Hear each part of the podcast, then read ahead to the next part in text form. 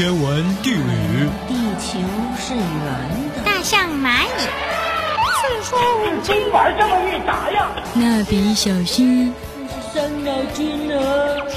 时尚漫画。经典八卦。电影。娱乐。我娱你乐。因为我们想快乐，所以我们要娱乐。因为我们有娱乐，所以我们更快乐。娱乐 N 解码，准备好了吗？啊，开始了，开始了，节目开始喽！节目开始了。电话，电话，电话。可是节目开始了。喂，谁啊？拜托有人理我好不好？我要快乐，你也要快乐，好的再开始呢。行了，别闹了，开始吧。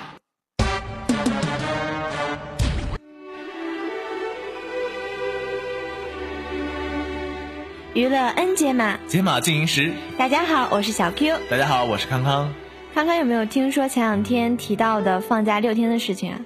嗯，对。那康康我也听说了，就是前一阵子啊，对于这个 APEC 到底放不放假这个事儿呢，哎呀，北京真的是闹得挺厉害的啊。就是说大家都在朋友圈里啊各种转发，然后各种评论。嗯，真的是。而且我记得有一天吧，真的是跟那天的天气很像啊。雾蒙蒙的，什么都看不清，就像放假的事情啊！哎，真的是一眼望不到底啊！一会儿说要放假，然后一会儿又出来个辟谣的说不放假，消息不实，然后又出来说辟谣的消息才是不实的消息，真的是让人摸不着头脑。嗯，说到雾霾天气呢，北京最近的雾霾是越发严重了。嗯，小伙伴们出去像打篮球啊、羽毛球啊一些室外的活动，可能嗯对身体会有一些伤害啊。嗯，所以康康就觉得呢，在这样的天气里，还是一起去看看电影不错呀。我觉得坐在电影院里面，反正外面的雾霾天气也影响不到自己看电影的好心情啊。下面小 Q 要给大家推荐一部电影《宙斯之子赫拉克勒斯》。娱乐 N 节嘛，电影呢，呃，每年的这个时候可能都进入淡季了。吃的倒是不多，但是我看的电影很多。带来的是日本纯爱类的电影专辑。那我们首先给大家介绍的是一部搞笑至极的电影。电影那点事儿。宙斯之子赫拉克勒斯由米高梅派拉蒙合拍，影片在全球累计票房已经突破一点六亿美元。电影改编自史蒂夫摩尔的同名畅销漫画，由布莱特拉特纳执导。嗯，说到布莱特拉特纳，其实是很有名哦。嗯，对啊，他是《尖峰时刻》还有《X 战警：背水一战》的导演呢。嗯，的确，嗯，这部影片呢，讲述的是大力神海格力斯的故事。在古希腊神话中，海格力斯是主神宙斯之子，力大无穷，度过了传奇辉煌的一生。影片从巨石强森饰演的海格力斯在阴差阳错之下，亲手杀死了自己的孩子，并接受了十二试炼展开。而本片呢，将聚集于海格力斯经历十二试炼之后的日子。海格力斯因为被往日的罪孽所困扰。他和五位忠诚的伙伴成为雇佣兵。当仁慈的色雷斯王和他的女儿前来寻求海格力斯的帮助，以击退野蛮人和军阀的进攻，海格力斯意识到，为了正义和胜利，他必须重新成为曾经的那个英雄。嗯，说到强森呢，近年来他多次接拍了商业大片，并获得了巨大的成功啊。那强森呢，也是去年继小罗伯特·唐尼之后，好莱坞收入第二高的男星。很显然，这是与他的辛苦努力工作分不开的。虽然健硕的外表遮掩了他表演的才华，不过金子总是会被人认可，而且闪亮发光的。嗯，对的。那强森呢，一向以配角示人，虽说有几部电影也担当过主角，但是能否成功驾驭商业大片，仍然是他面临的最大挑战呢。不过呢，经历过几部商业大片的洗礼，似乎已经显示出他那丰富的驾驭能力哦。只是此次独自一人来挑大梁啊，成为了电影的核心，仍然能够凸显出他那略显暗淡的气场以及角色发挥的不足。对于拥有一副健硕身材的他来说，还是很容易被外表影响到他给人的印象，总给人感觉他的角色已经被定型为头脑简单、四肢发达的特型演员。一旦成为一部影片的核心，其价值也必定拉低到他给人的第一印象。嗯，不过呢，在小 Q 看来，电影在一定意义上应该是成功的。嗯，没错，这部电影呢，它不是在很玄虚的将故事描绘成一部希腊史诗，更多的呢是在为人们来解读神话背后的故事。嗯，电影呢以一种很委婉的方式铺垫出一个虚虚实实的内容，不过这种虚实背后却真真实实的表现出英雄背后的荣耀与苦难。哎，小 Q 啊。那康康其实觉得这种电影中的这些英雄啊，真的是，哦，虽然说很多都是一些虚构的情节，但是他们表现出来那种精神，真的是很值得我们去钦佩和敬仰。嗯，对呀，嗯，像这样的英雄吧，在电影中应该有很多。嗯，我们能够深刻的感受到电影中那种史诗一样的气场与含义，也真正的表现出了历史背后的故事。电影不再是为我们表现出一个神话，而是借助神话的外衣来展开对真实故事的延续。哎，小 Q，那我们既然提到了神话呀，其实咱们这部电影它叫《宙斯之子赫拉克勒斯》嘛，也就是希腊神话当中的一些英雄故事嘛。嗯，说到希腊神话呢，小 Q 读书不多啊，对这个方面不太了解。不过小 Q 对动画片还是蛮了解的。嗯，最近呢有一部电影叫做《忍者神龟》，就是由动画片改编的。嗯，那刚刚知道《忍者神龟》系列啊，对大部分的八零后甚至九零后的观众来说，都不仅不会陌生，而且还会相当的亲切的。因为毕竟那是个猫和老鼠呀、加菲猫呀、变形金刚等等经典动画一样，伴随我们童年成长的美好回忆呢。嗯，虽然对于该系列的动画片及玩具，我们都耳熟能详。加倍的喜爱，但是其衍生出的电影及外传似乎并不成功哦。嗯，那本片的四大金刚虽然都是真人捕捉技术加上 CG 动画制作，但精彩的配音弥补了其演技和表情细节上的缺陷。如果可以的话呢，建议各位尽量去影院听原声配音，因为真的很搞笑。呃，就比如老三米开朗基罗带着渐渐而脑残的声调，总是没心没肺、不厌其烦的各种调戏梅大小姐，搞得后者很是无奈，而且没有脾气哦。那老四多纳泰罗呢，则成了彻头彻尾的科技狂，蒙布前还多了一副可爱的近视眼镜呢。而至于老大里奥纳多和老二拉斐尔，为了突出电影效果，居然还搞起了内部的权力斗争。但也正是有了这样的跌宕起伏呀，也为剧情的高潮埋下了一段伏笔。相信各位在结尾处会被四兄弟的豪爽哥们义气所打动的。嗯，在小 Q 看来呢，另一个值得期待的呢，则是威廉·菲德内尔饰演的大反派角色。哎呀，我又要吐槽我们小 Q 了，一遇到英文就要让你康康来读。嗯，那这位大反派呢，就是 Eric Sachs，这位从越狱中用亦正亦邪的演技来征服一大堆粉丝的演员啊，在电影事业的道路上也似乎渐渐看到了曙光，其合作的明星主演们名气也越来越大呢。对啊，就比如《极乐空间》里的朱迪福斯特和马特达蒙，《独行侠》里的约翰尼德普。不过至于票房和口碑嘛，好坏各半喽。哎，小 Q，其实关于这部电影啊，我们说了这么多，刚刚想说的是，那我记得小时候啊，啊有一个特别好玩的游戏，就是《忍者神龟》。我对《忍者神龟》印象最深的也是那个游戏呢。那不知道小 Q 作为一个女生，在小时候有没有玩过这个游戏啊？是啊，小 Q 也有听说。嗯，这个游戏呢，就在那个时候应该是比较经典的吧。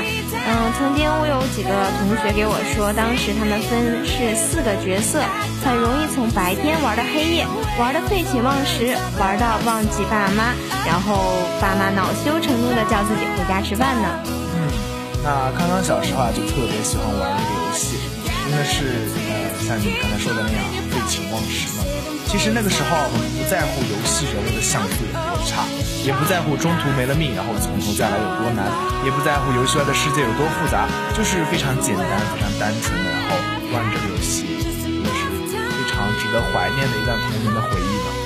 是啊，小 Q 看来有些感情虽然年代久远，很少提及，但一旦想起，依然会感觉强烈到无比熟悉和思念呢。好了，我们不要再煽情了。那我们继续来给大家介绍这部电影吧，还是？嗯，真人重启版《忍者神龟》呢，主要是讲述了一个变种战士小组对抗一个想接管纽约的邪恶主脑人物的故事。影片将是一部基于漫画和卡通的重新绘制，不仅有动作，还将聚集兄弟情、友谊以及责任。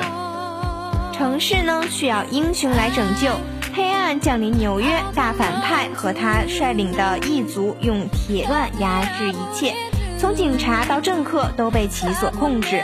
神龟们和无畏的女记者艾普利尔以及聪明的摄像师菲诺通力合作，摧毁施莱德的恐怖计划，让这座城市重新恢复宁静。嗯，不过呢，对这部影片的评价呢，也是好坏参半吧。嗯，就比如好莱坞报道者对这部影片的评价是，导演几乎是在绿屏前拍摄完成了这部电影，片中的打斗场景、细节以及各人物的制作，在大荧屏上看来都很过瘾。不过呢，也有媒体评论说啊，影片对人物的处理太过随意了，而且节奏有问题，风格和质感都相互割裂开来了呢。可是小 Q 还是力挺这部影片的，嗯，在二零一四年八月八日首日票房呢突破了两千五百六十万，夺得北美当周五票房冠军呢。那周末三日呢，于三千八百四十五家影院斩获六千五百万美元，创下了北美历史八月首映票房第四高的纪录，仅次于《银河护卫队》《谍影重重三》和《尖峰时刻二》呢。嗯，所以说呢，有兴趣的小伙伴们，你们赶快去电影院看一看吧，它将于十月三十一日上映哦。好了，那下面进入今天的电影倒计时。二零一四年十月十七日呢，也就是明天啊，这一天上映的电影真的有很多啊，就比如《等一个人咖啡》《鬼替身》《找个高富帅》《封门鬼影》《毕业那年分手记》，还有《卧龙岗》《蓝色骨头》《北回归线》。好了，今天的电影就是这些。一段好听的音乐过后，请继续收听娱乐 N 解码。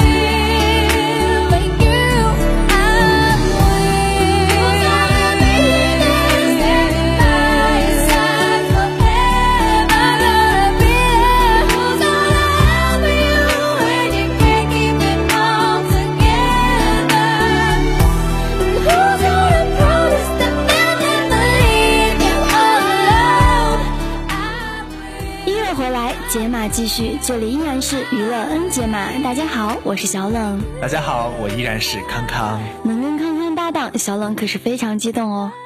对呀，那康康和小冷搭档也是非常的激动呢。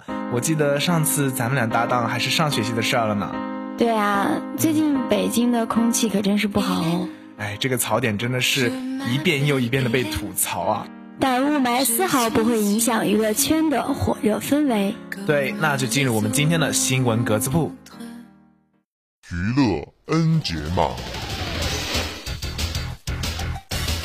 最闪耀的明星，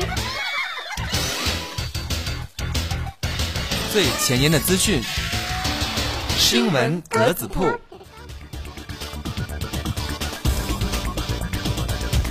不可不听。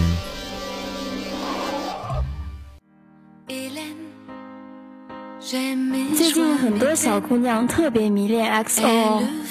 对啊，那不知道小冷是否也有喜欢的 XO 当中的成员呢？小冷倒是没有，但小冷得知呀，XO 中的鹿晗已经宣布与 SM 解约。嗯，这样的话，呢 XO 就会失去一个中国人气王了。哎，其实小冷啊，康康也是最近才知道，好像这个鹿晗是中国人哎。对啊。那我以前一直都认为他是个韩国人嘛，因为鹿晗这个名字看起来就挺怪怪的，然后也不像中国人的名字啊。不过韩国组合中有中国人也挺常见的啊，比如说之前 Super Junior M 里面的韩庚。嗯，对，那韩庚后来也是自己单飞了啊，是不是里面的中国人到最后都会离开这个组织呢？也许吧。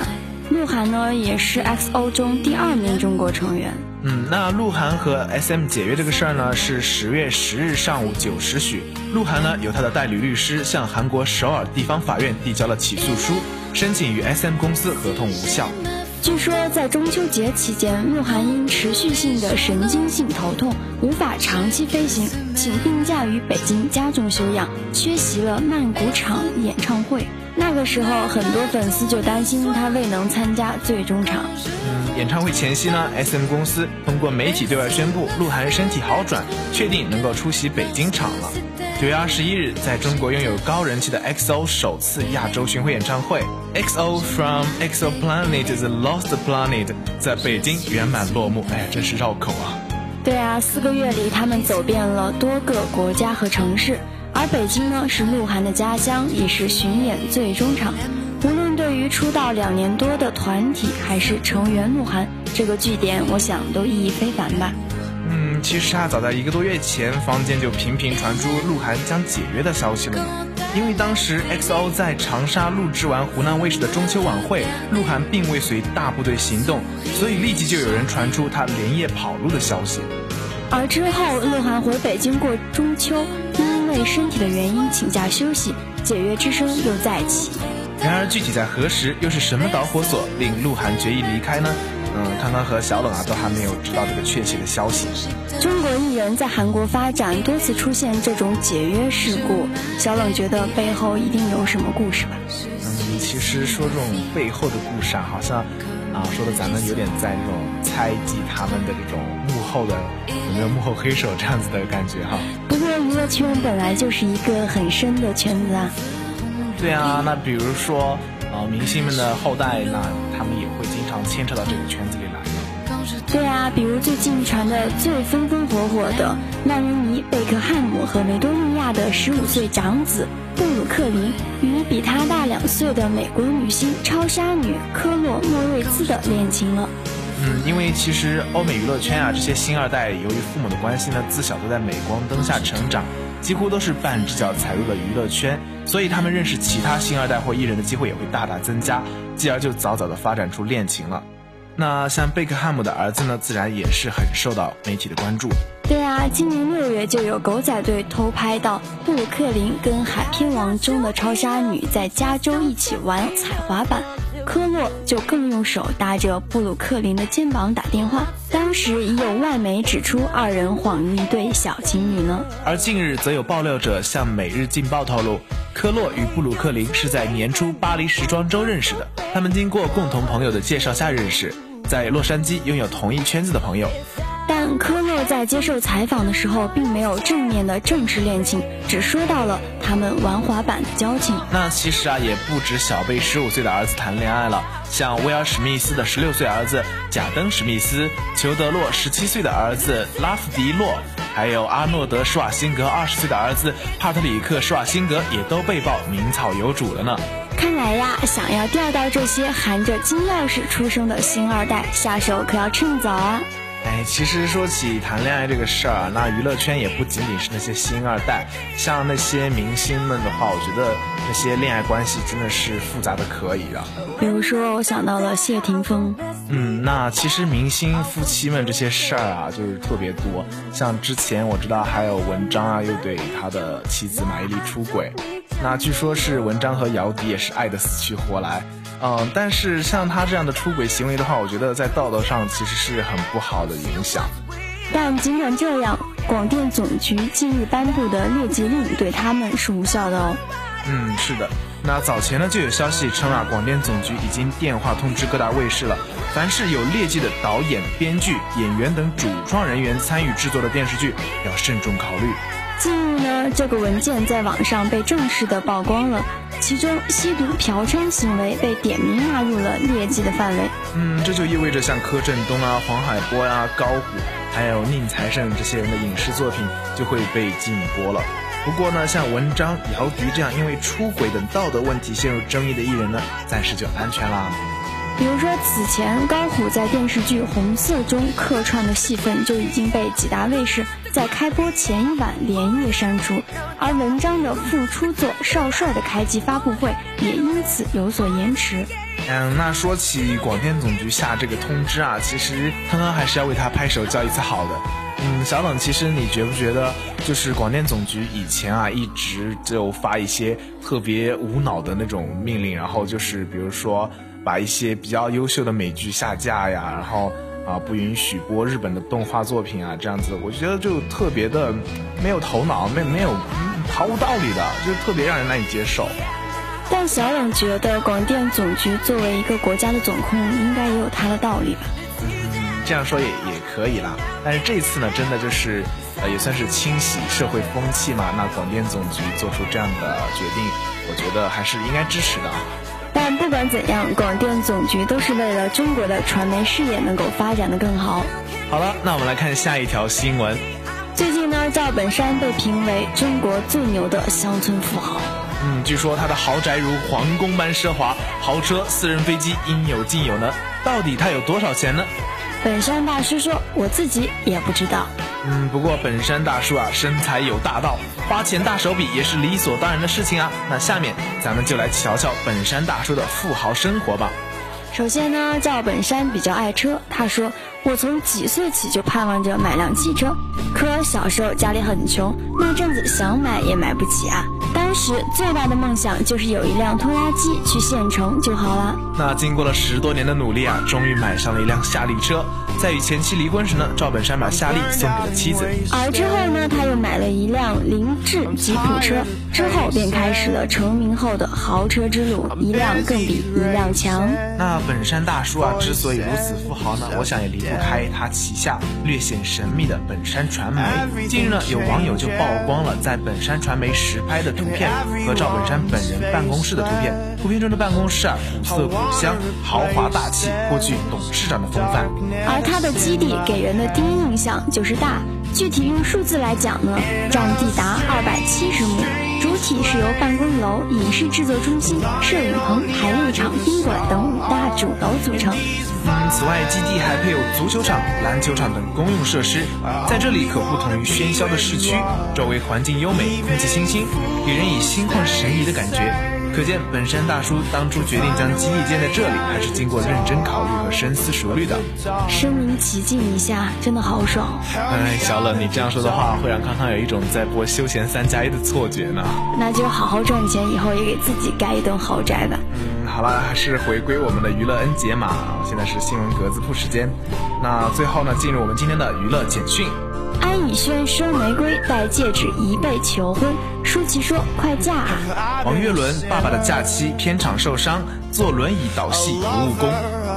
凤凰传奇曾毅承认要当爹，手谈准爸爸感受。金秀贤卷发小偏分造型亮相，代言活动心意十足。好啦，今天的娱乐 N 节码就到这里。感谢导播乔克维尼，感谢播音小 Q，我是康康，我是小冷，我们下期再见，拜拜。everything I know.